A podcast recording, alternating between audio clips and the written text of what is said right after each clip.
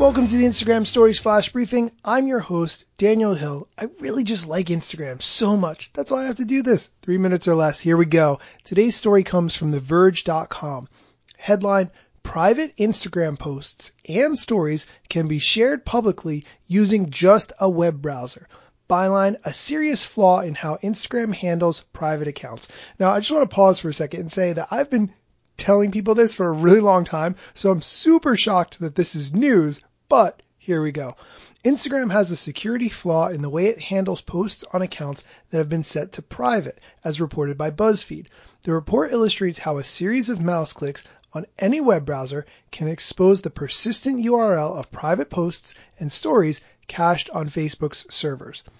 I'm just going to break down all the complicated speak and explain this in simple terms. If you post something on Instagram, there's a URL attached to it. That means that you can go to that address even if the post is set to private and still see that post. I've been saying for years that if you want to see someone's post and their account is set to private and you are not able to follow them, look and see if they cross post those anywhere else. That somewhere else might be Twitter where they're cross posting and then there's a link directly to the Instagram post which you can then click on and see even though they're set to private. So the question is, why is this relevant?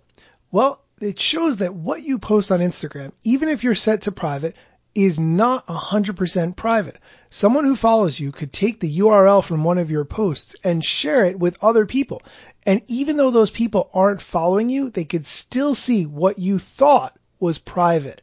This is a really important point. And actually, I learned something from this article today that this is also possible with Instagram stories, which I did not know. Part of me wants to say hopefully this loophole gets closed soon, but honestly, it's a super interesting way to, to see into the accounts of people who were set to private and often have things that they didn't think anyone else would see. That's it for the news. A couple of things I wanted to mention. Last week I asked if you had just a moment to go on Amazon.com, search for the Instagram stories, and leave me a review. And you guys did, and I really appreciate this. I got reviews from Megan Hall, Emily C, and Hannah S, plus someone named Amazon Customer. All of you guys had wonderful things to say, five star reviews. This means so much to me. It's been so long since I had a review. Thank you so much, guys. Definitely on the way to 30. Can't wait to get there. That's it for today's flash briefing. Thanks for listening.